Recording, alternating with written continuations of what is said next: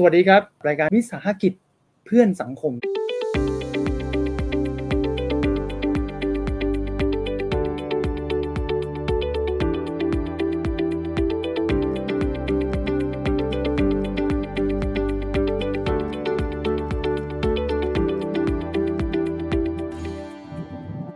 สวัสดีครับ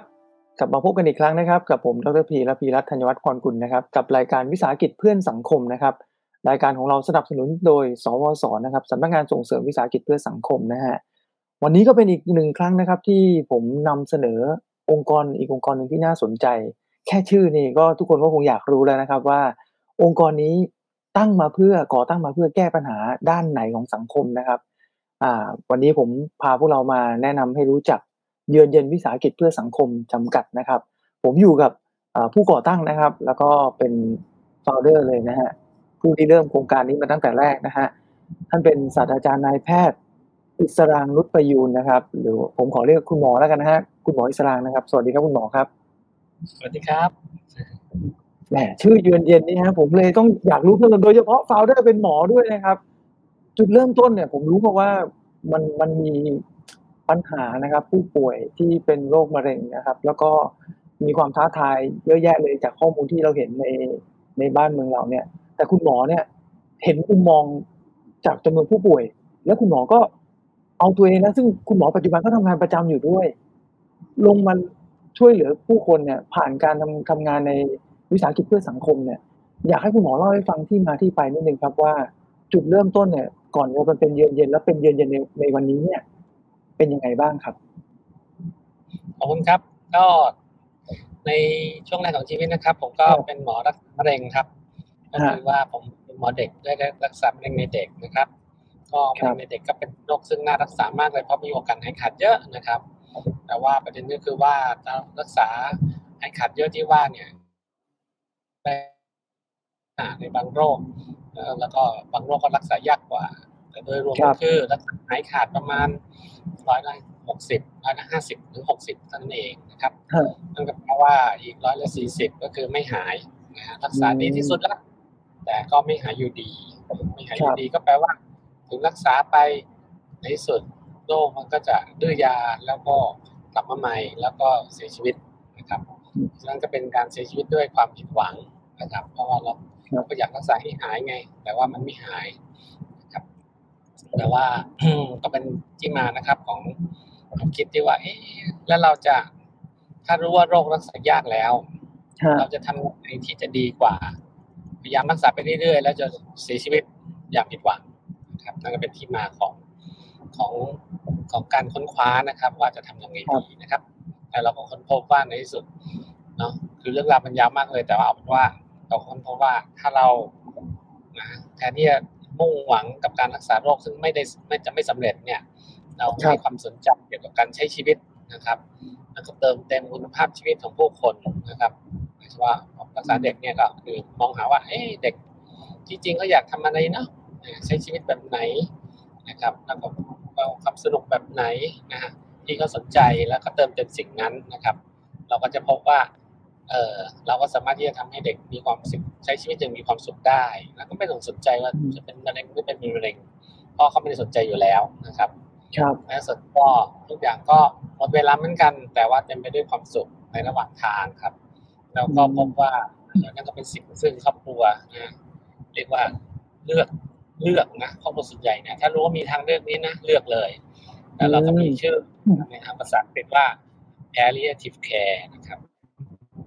สำหรับภาษาไทยก็แปลไม่มีคำแปลที่ชัดเจนนัก แต่เขาปัจจุบันนี้เขาให้แปลว่าเป็นการรักษาประคับประคองครับแต่สำหรับผมอะผมก็ใช้คำอื่นที่เท่กว่านั้นนะเรียกว่าชีวาพิบาลนะ ชีวาก็คือมีความสุขอย่างนี้ใช่ไหมใช่ดูแลคุณภาพดูแลชีวิตนะอะไรอย่างเงี้ย คือไม่ได้ไม่ได้สนใจว่าเราจะต้องทำอะไรกับโรคมะเร็งที่เป็นนะครับ ประมาณนั้นนะครับที่มาของแนวทางแบบใหม่ดีกว่าแต่ว่าอันนี้ที่จริงก็มีคนทำมาก่อนแล้วนะครับเพียงแต่ว่าเออในบางประเทศนะแต่ว่ามันเคย ในต้องเข้าใจว่าเรื่องนี้มันไม่มันมันตรงข้ามกับกระแสการแพทย์กระแสหลักนะฮะเพราะว่าทุกคนก็อยากยื้อชีวิตไว้ก่อนอย่างนี้เป็นต้นนะครับอืมเพราะฉะนั้นก็ไม่ไม่มีใครค่อยเลือกทำทางนี้เท่าไหร่นะครับ แต่เอาเป็นว่าเราค้นพบแล้วว่า เนี่ยเป็นทางเลือกที่ดีกว่า ในกรณีที่เป็นมะเร็งแล้วรักษายากนะครับครับนั้นจากความเป็นหมอเด็กเราก็ขยายตัวไปนะฮะแล้วเราก็พบว่า โอ้ยผู้ใหญ่นี่นะ เป็นมะเร็งมากกว่าเด็กร้อยเท่านะครับ ก็คือปีละหนึ่งแสนสามหมื่นคนนะครับ แล้วก็โอกาสที่จะรักษาหายมันก็น้อยกว่าเด็กเยอะเลยนะครับถามว่าครับแล้วอะไรจะเป็นทางเลือกที่ดีสำหรับผู้ใหญ่ที่เป็นมะเร็งแล้วก็รักษายากเช่นนี้นะฮะเอ่อก็ด้วยความที่อยากรู้นะเราก็เลยเรียกว่าอืมเรียกว่ายังไงเสนอที่ว่าเรามานั่งคุย กับผู้ผู้สูงอายุดีกว่าที่เป็นมะเร็งนะแล้วก็ดูซิว่าเขาคิดยังไงอ่าเขาคิดยังไงเกี่ยวกับ เกี่ยวกับชีวิตเขาคิดยังไงเกี่ยวกับความตายนะครับ แล้วเราก็คนพบว่าอ๋อผู้สูงอายุไทยนะส่วนใหญ่อะเขารีบบอกเราตั้งแต่แรกว่าเขาอยู่ขออยู่สบายตายสงบคือตายไม่กลัวอยู่สบายตายสงบทรมานตายไม่กลัวกลัวทรมานครับเราคิดอย่างนี้ยนะโอ้ยไม่ต้องไปโรงพยาบาลก็ได้ อยู่อยู่บ้านดีกว่ามีความสุขนะดูแลโดยลูกหลานนะครับอืมแล้วก็ใช้ชีวิตกับมะเร็งอย่างสันตินะฮะเรียกว่าไงอยู่กับมะเร็งอย่างสันติเลยนะคือไม่ไปทำลายมันนะอยู่ไปด้วยกันเพราะเจ้าของชีวิตบอกว่าฉันไม่กลัวตายแล้วนี่เนาะนั่นก็เป็นไอเดียนะถ้าถ้าสมมติว่าดูแลกันที่บ้านนะไม่ไปโรงพยาบาล ว่าตามจริงคุณหมอ คุณหมอคุณหมอคนไหนก็ดูได้นะ หมอเด็กก็ดูได้ อะไรก็ดูได้ทั้งนั้นแหละนะครับเพียงแต่ว่าจะมาดูไหมนะครับผมก็เลยบอกงานแล้วเสนอตัวเลยมาดูที่บ้านทุกคนก็มีความสุขนะครับแล้วเราก็ด้วยความที่เราสามารถให้ความมั่นใจกับผู้ป่วยได้ว่าเฮ้ยถ้าเป็นมะเร็งเต็มตัวเลยเนี่ย ยุคเนี้ยนะไม่มีใครต้องเจ็บปวดทรมานเลยนะอ่าครับผู้คนคิดว่าคิดว่าเป็นมะเร็งต้องทรมานถูกไหมแต่เราบอกว่าไม่เราไม่ทรมานก็ได้ นะทุกคนบอกงั้นเอาเอาทางนี้เลยนะอยู่กับมะเร็งอย่างสติและไม่มีการทรมานสักวันหนึ่งนะครับ นั่นก็เป็นที่มาครับของแล้วของแล้วคุณหมอคุณหมอทำให้ญาติพี่น้องของผู้ป่วยเข้าใจได้ยังไงครับ เพราะว่ามันคนละมุมเนาะคนที่คนที่ป่วยอะอาจจะอาจจะรู้ตัวว่า เออเรายังไงมันรักษาไม่หายอะแต่อยากจะไปแบบไม่ไม่ทรมาน แต่ว่าคนครับที่ทรมานใจที่สุดก็คือคนที่ยังมีชีวิตอยู่แล้วได้เห็นคนที่เขาป่วยอะ แล้วคุณหมอดูแลตรงนี้ด้วยไหมครับก็นี่นี่เลยครับ คืองานสำคัญเลยที่เราทำนะครับครับ แล้วก็วิธีการที่จะทำให้สิ่งนี้เรียกว่างานเป็นที่จะเป็นเกิดขึ้นได้ ก็คือต้องทำความเข้าใจกับเรียกว่าลูกหลานทั้งหมดของเขาฮะนะครับ นัดไปเจอกันที่บ้านนะแล้วเราก็คุยกันพร้อมหน้านะครับ ภาษาเทคนิคครับเราเรียกว่า family meeting นะฮะฮะก็คือเราต้องคุยกับทุกคนพร้ อมหน้านะแล้วเราก็จะได้คุยกับผู้ป่วยโดยตรง แล้วต้องเข้าใจว่าเวลาสมมตินะครอบครัวมีลูกห้าคนใช่ไหมแต่ละคนก็มักจะอยู่คนละที่ใช่ไหมมาเยี่ยมผัดกันมาเยี่ยมอะไรอย่างเงี้ยถ้าสมมติเราคุยที่โรงพยาบาลนะเราก็ได้คุยกับคนเดียวถูกไหมแล้วเขาก็ต้องใช่นะแล้วก็คุยกันละตกลงกันเรียบร้อย แต่พอเอาไปเล่าให้พี่น้องฟังเขาไม่เห็นด้วยหรอกอืมแล้วเขาก็จะ เออ ไม่เห็นด้วยอะเอาไงตอนนี้ เพราะว่าอะไรเพราะลูกจะคุยกับลูก มันก็ไม่ก็ต้องมีประเด็นอะว่าทำไมฉันต้องเชื่อเธอด้วยอะไรประมาณเนี้ยนะคครับรับ หรือไม่ยอมสักอย่างนะก็ต้องเข้าใจว่าทุกคนมีความคิดหลากหลายนะครับดังนั้นดีที่สุดคือคุยกันพร้อมเลย โดยเราไปคุยให้ทุกคนฟังนะครับฮะเพราะเวลานัดไปคุยพร้อมกันที่บ้านเนี่ยเนาะเราก็จะชวนผู้ผู้เจ้าของชีวิตอะคุยก่อนครับ เพราะผมไม่รู้จักนี่ผมก็ถามได้ทุกอย่างผมจะถามว่าอ๋อชีวิตก็เป็นยังไงอ๋อแฮปปี้ความสุขคืออะไร นะอืมความทรมานคืออะไร อยากได้รักษาแบบไหนมีแล้วก็ไม่อยากเจออะไรอะไรแบบเนี้ยครับ ก็คือเราถามก็ได้นะแล้วในที่สุดก็ถามว่ากลัวตายไหมนะแล้วเขาก็จะบอกส่วนใหญ่คนไข้ก็บอกเลยแบบโอ้ฉันนะนะคุณหมอฉันใช้ชีวิตมาถึงป่านนี้แล้วตายไม่กลัวกลัวทรมานนี่ ก็พูดง่ายๆคือพูดให้ผมแต่ทุกคนนะได้ยินตรงกันนะครับ ลูกลูกทุกคนก็ได้ยินตรงกันหมดนะเขาก็บอกว่าเอองั้นความคิดที่เขาจะจะยื้อชีวิตเขาก็ต้องแบบว่าอ่ามันไม่ตรงกับความประสงค์ของพ่อแม่ซะแล้ว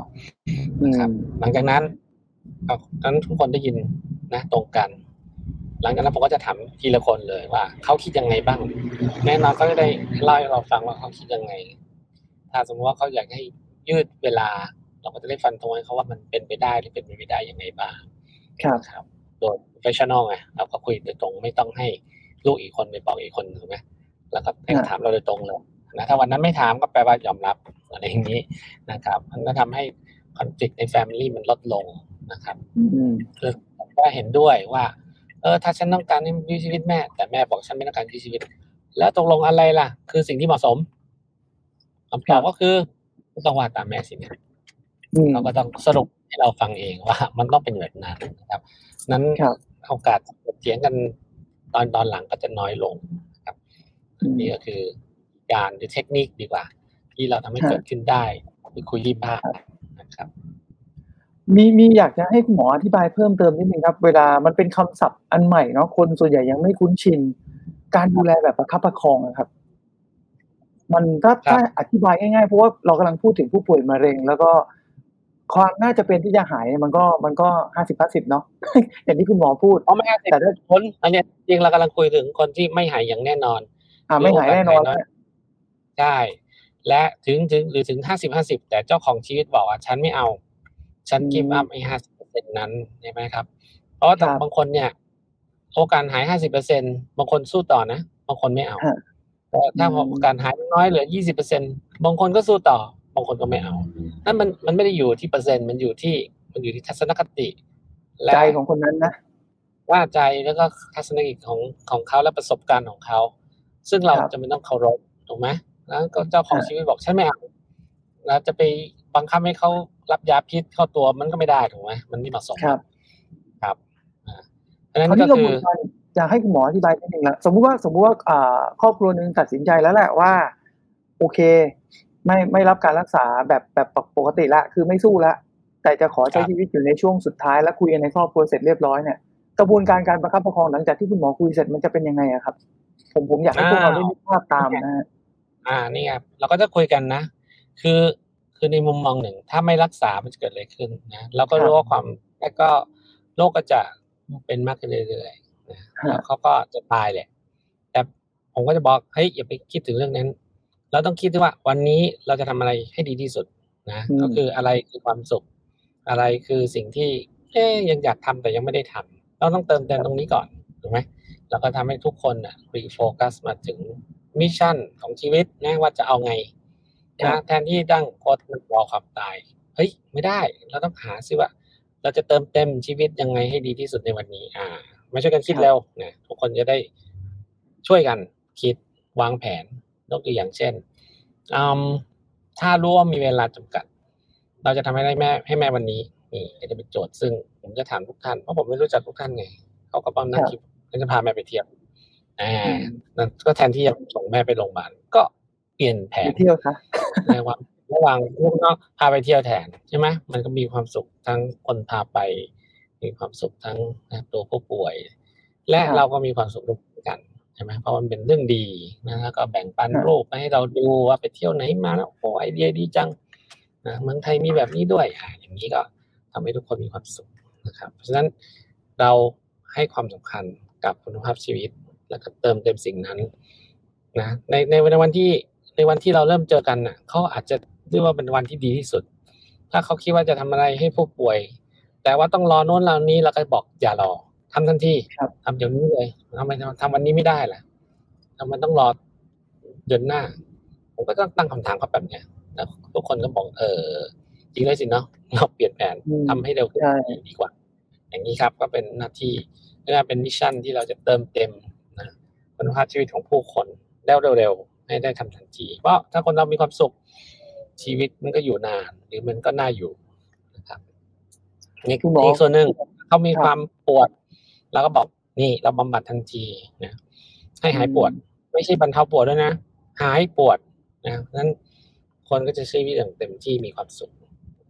เดินไม่ได้เพราะปวดก็จะเดินได้อีกเป็นต้นนะครับ ครับมันก็จะต้องไปค้นหาทีละครอบครัวเลยนะครับ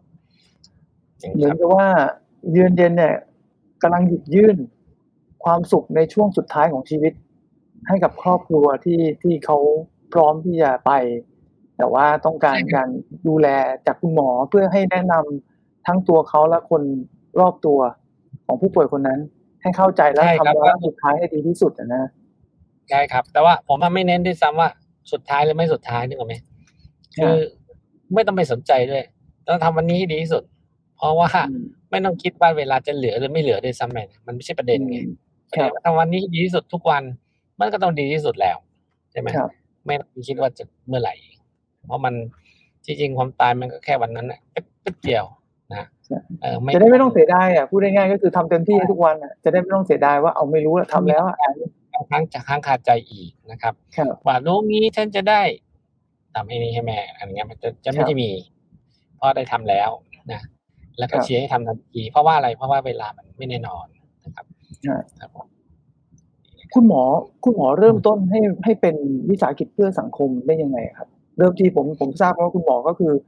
ทำขึ้นมาก่อน ลองทำขึ้นมาก่อนใช่ไหมครับใช่ครับครับก็อย่างนี้แหละ ผมก็เนื่องไว้ทั้งชีวิตก็ทำงานการกุศลเนาะคือโรงพยาบาลจุฬาลงกรณ์สภากาชาติคือทำทำเป็นในการกุศลทำพิเศษไม่เป็นนะว่าตามจริงนะแต่ว่าเอาเถอะผมก็ไปขายไอเดียผมบอกนี่นะผมค้นพบแล้วถ้าให้ผู้คนมีคุณภาพชีวิตดีนะ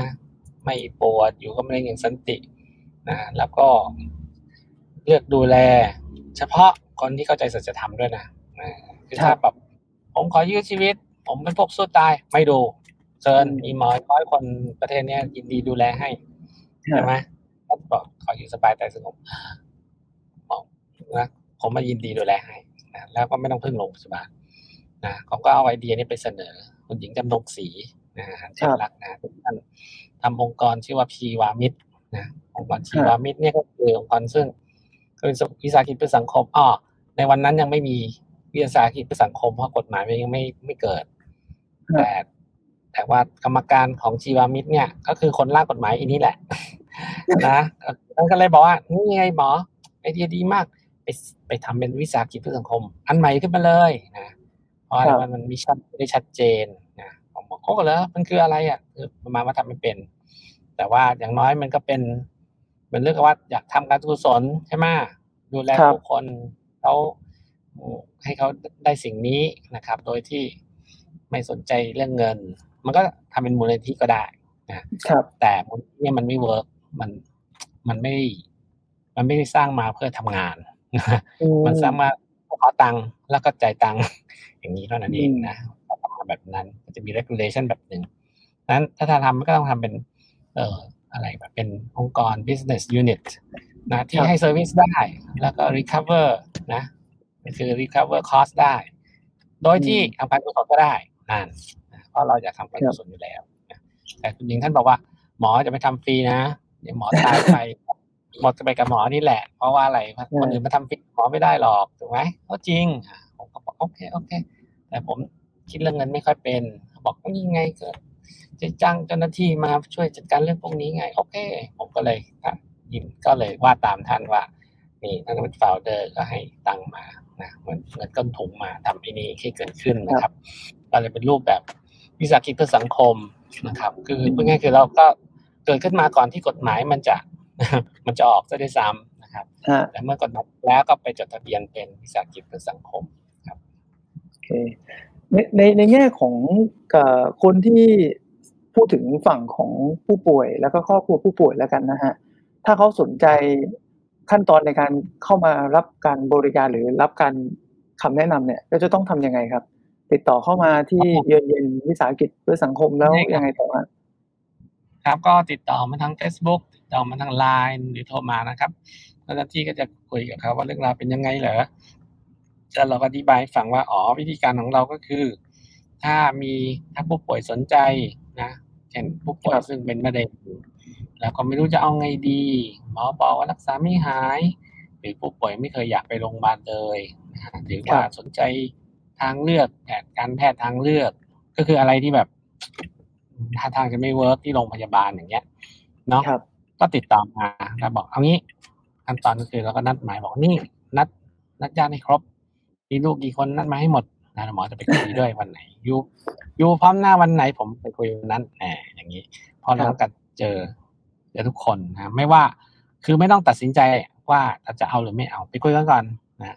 แล้วผมก็จะได้ชวนคุยไปนะเพื่อค้นหาทัศนคติเขาแล้วถ้าผลพ้นพบว่าอ๋อที่จริงเจ้าของชีวิตบอกว่า ฉันตายไม่กลัวกลัวทรมาน เราก็นำเสนอการดูแลที่บ้านได้ แต่ว่าถ้าคนอื่นแต่คนอื่นไม่จำเป็นต้องยอมรับเรื่องนี้ทุกทุกคนนะ เพราะว่าผมรู้ว่าทุกคนมีความคิดหลากหลาย เราก็จะต้องไปคุยกันวันหน้าเพื่อที่จะได้เข้าใจว่าทุกคนต้องการยังไงกันแน่นะครับ แล้วยอมรับนะยอมรับความประสงค์ของของชีวิตได้ไหมใช่ไหมก็ถ้าเขายอมรับได้ก็ดูแลกัน ถ้ายอมรับไม่ได้ก็ตามสบายนะเพราะว่าไม่ไม่มีปัญหาอยู่แล้ว นะครับ แต่ผมพบว่าไปคุยทีไรก็บอกใช่เลยนี่คือสิ่งที่อันอยากได้ เพราะพวกเราเข้าใจสัจธรรมนะครับ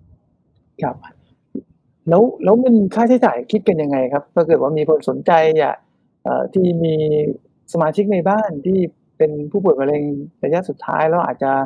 อยากให้อยากให้วาระสุดท้ายเป็นเป็นเวลาที่ดีที่สุดในทุกๆวันที่เหลืออย่างเงี้ยเขาจะทำยังไงดีครับเขามีต้องเตรียมค่าใช้จ่ายอะไรไหมครับ ถ้าติดต่อคุณหมอเนี่ยถ้า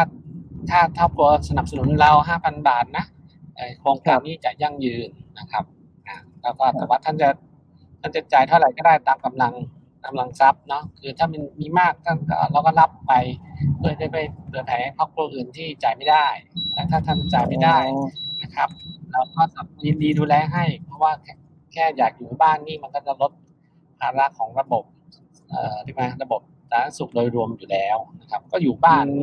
ก็ไม่ต้องไปโรงพยาบาลไม่มีค่าค่าใช้จ่ายของระบบก็จะลดลงนะครับ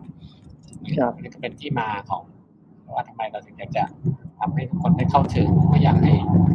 ค่าใช้จ่ายเนี่ยเป็นเป็นตัวตัดสินว่าจะเข้าได้หรือเข้าไม่ได้นะครับโอเคแล้วตั้งแต่ทำมาทั้งหมดตอนนี้เป็นยังไงครับจำนวนผู้ป่วยที่ภายใต้การดูแลของคุณหมอเปรียบเทียบจากวันแรกปีแรกที่ทำครับพ อะปีแรกแล้วก็มีผู้ป่วยที่เข้าถึงห้าสิบห้าสิบคนนะครับปีที่สองก็เจ็ดสิบห้านะครับ ปีที่สามก็เป็นร้อยก็ double เลยร้อยสี่สิบปีที่ผ่านมาปีที่สี่ก็สองร้อยห้าสิบคนครับผมอันนี้ก็ก็ขึ้นอยู่กับการรับรู้ว่ามันมีทางเลือกนี้ก็ติดต่อมา เพราะว่าเราไม่ได้ต้องการที่ว่า เราไม่ได้พึ่งเรียกว่าการส่งต่อจาก ระบบการแพทย์เลยนะครับ มันเป็นความต้องการของผู้ป่วยล้วนๆนะเพราะผู้ป่วยรับรู้ว่ามีก็เลือกมาเลือกติดต่อมาแล้วเราก็ไปคุยแล้วก็เลือกที่จะให้การดูแลกันต่อนะเป็นต้นครับแล้วทิศทางเป้าหมายที่คุณหมอวางไว้ครับเย็นเย็นเนี่ยต่อไปอนาคตจะเป็นยังไงครับ ครับผมก็เชื่อว่าการดูแลแบบเนี้ยมันมีประสิทธิภาพที่สุดนะครับ ก็คือว่าถูกใจเจ้าของชีวิต นะแล้วก็ทำให้ญาติสบายใจได้ ว่าเราได้ดูแลที่ดีที่สุดแล้วเพราะเจ้าของชีวิตต้องการแบบนี้ใช่ไหมเพราะฉะนั้นมันก็ต้องดีดีที่สุดแหละนะรับรอง satisfy ร้อยเปอร์เซ็นต์นะเพราะว่าเราเลือกวาดตามเจ้าของชีวิตนี่นะนะ แล้วก็ฉะนั้นทำให้เอ่อการนะการใช้ healthcare resource มันก็ต้องลดลงเพราะเขาอยู่ที่บ้านนี่ มันไม่ต้องเดินทาง มันไม่ต้องรับยาอะไรที่มันไม่จำเป็น ฉะนั้นก็จะลดค่าใช้จ่ายของระบบนะเราก็อยากให้ทุกคนเข้าถึงตรงนี้มากๆนะครับ แล้วเราก็จะได้ขยายตัวไปช่วยกันดูแลนะครับ เพราะว่าผู้สูงอายุนะก็ก็คงอยากได้แบบนี้เยอะๆเราก็อยากให้ทุกคนเข้าถึงอันนี้เยอะๆนะครับ เราก็จะได้เออก็เป็น new นะ new healthcare system ที่จะสร้างขึ้นนะแล้วก็มีประสิทธิภาพกว่าเดิมนะครับ แล้วก็วันหลังก็จะมีการ เอาไปผนวกเข้ากับระบบอะไรระบบสาธารณสุขที่มีอยู่เดิมประเด็นจริงก็ผู้คนในกทมเนี่ย ทุกคนมีอิสระดีมากเลยจะไปโรงพยาบาลไหนก็เป็นสิทธิ์ของฉันใช่ไหมมันไม่มีข้อบังคับว่าเธอต้องต้องรับบริการที่ไหนนะ แล้วก็บางทีกระจายบ้างไม่กระจายบ้างตามเรื่องนะครับ แล้วก็เออมันมันซับซ้อนอะซับซ้อนมากมากเลยมันทั้งไม่มีใครรู้หรอกว่าทำดีไซน์ยังไงถึงจะดี นะครับ แต่ผมก็เลยทางสร้าง alternative system นี้ขึ้นมาเพื่อให้ผู้คนจริงเข้าใจสัจธรรมได้เลือกนะแล้วก็พบว่าผู้คนก็อยากเลือกมากเลยมีคนติดต่อมากมากขึ้นเรื่อยๆนะครับตามระดับที่เรารับรู้นะครับซึ่งก็เชื่อว่าแนวทางที่ตอบโจทย์กับผู้คนจริงๆนะครับโอเคประมาณนี้ครับก็สำหรับใครที่สนใจนะครับ หรือว่าอยากได้ข้อมูลเพิ่มเติมนะ ก็แนะนำไปเอ่อ ดูที่ Facebook Fanpage นะครับ เดือนเย็นวิสาหกิจเพื่อสังคมจำกัดได้เลยนะ หรือจะ inbox ไปพูดคุยกับแอดมินหรือคุณหมอก็อาจจะตอบเองบ้างนะครับผมผมเชื่อว่าแต่จริงๆแล้วดูปุ๊บก็จะเห็นจะเห็นทิศทางเลยว่าเออที่นี่เขาให้การบริการยังไงนะฮะแล้วก็มีกรณีศึกษามากมายเลยนะฮะในในแฟนเพจของเอ่อในเพจของเย็นเย็นๆนะครับ เราจะได้เห็นว่าคุณหมอท่านดูแลยังไงด้วยนะครับสุดสุดท้ายครับอยากให้คุณหมอให้กำลังใจนิดนึงนะผมว่าคนไทยนะตอนนี้นี่ก็ มีหลายคนที่สนใจอยากจะทำธุรกิจเพื่อสังคมเหมือนกันครับ แต่ว่าบางทีก็อาจจะไม่เคยได้ลองทำหรือก็อาจจะไม่เห็นบางมุมเหมือนที่คุณหมอผ่านมาแล้วเนี่ยเอ่อให้คุณหมอให้ไอเดียนิดนึงครับเผื่อใครที่อยากจะลุกขึ้นมาทำแบบนี้บ้างนะครับ ครับครับผมคิดว่าเราเราทำวิสาหกิจเพื่อสังคมนะครับ ถ้ามีเรามีความประสงค์ที่จะทำให้สังคมดีขึ้นในมุมมุมมองใดนะครับ เราก็ดีไซน์นะด้วยเพื่อให้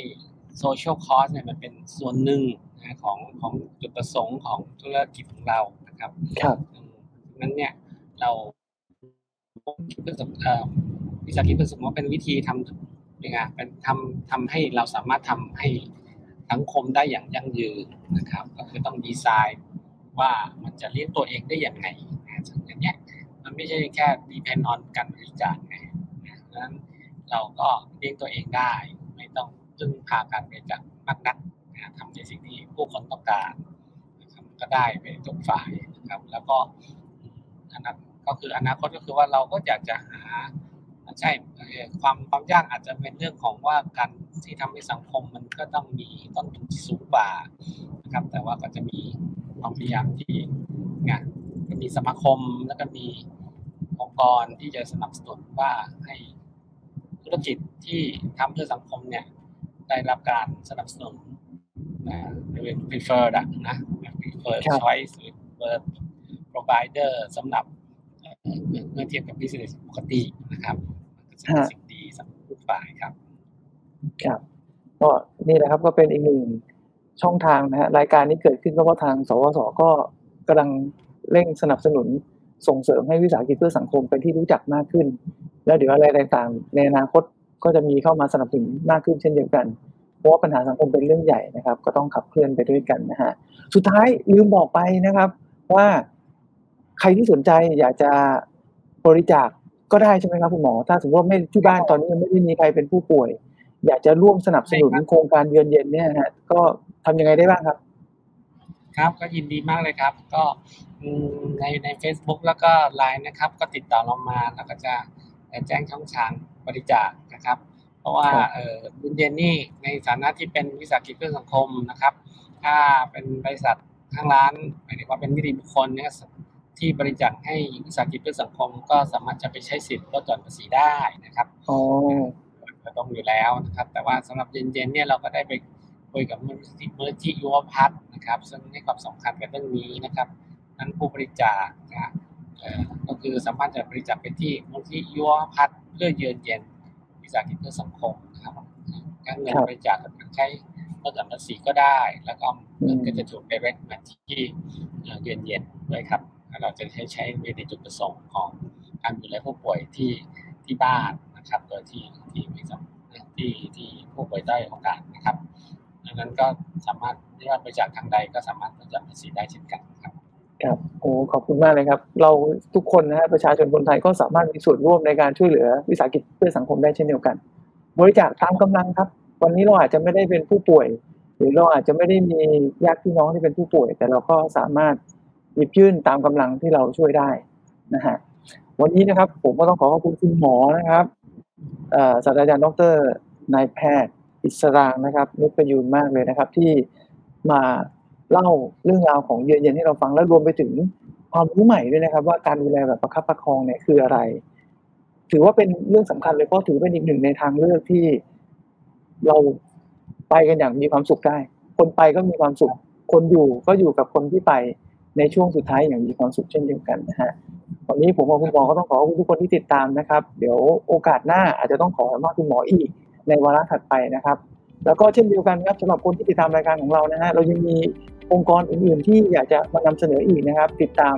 กันได้ในตอนหน้า วันนี้ผมกับคุณหมอต้องขอลาไปก่อน สวัสดีครับ สวัสดีครับ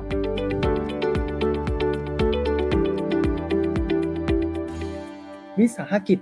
เพื่อนสังคม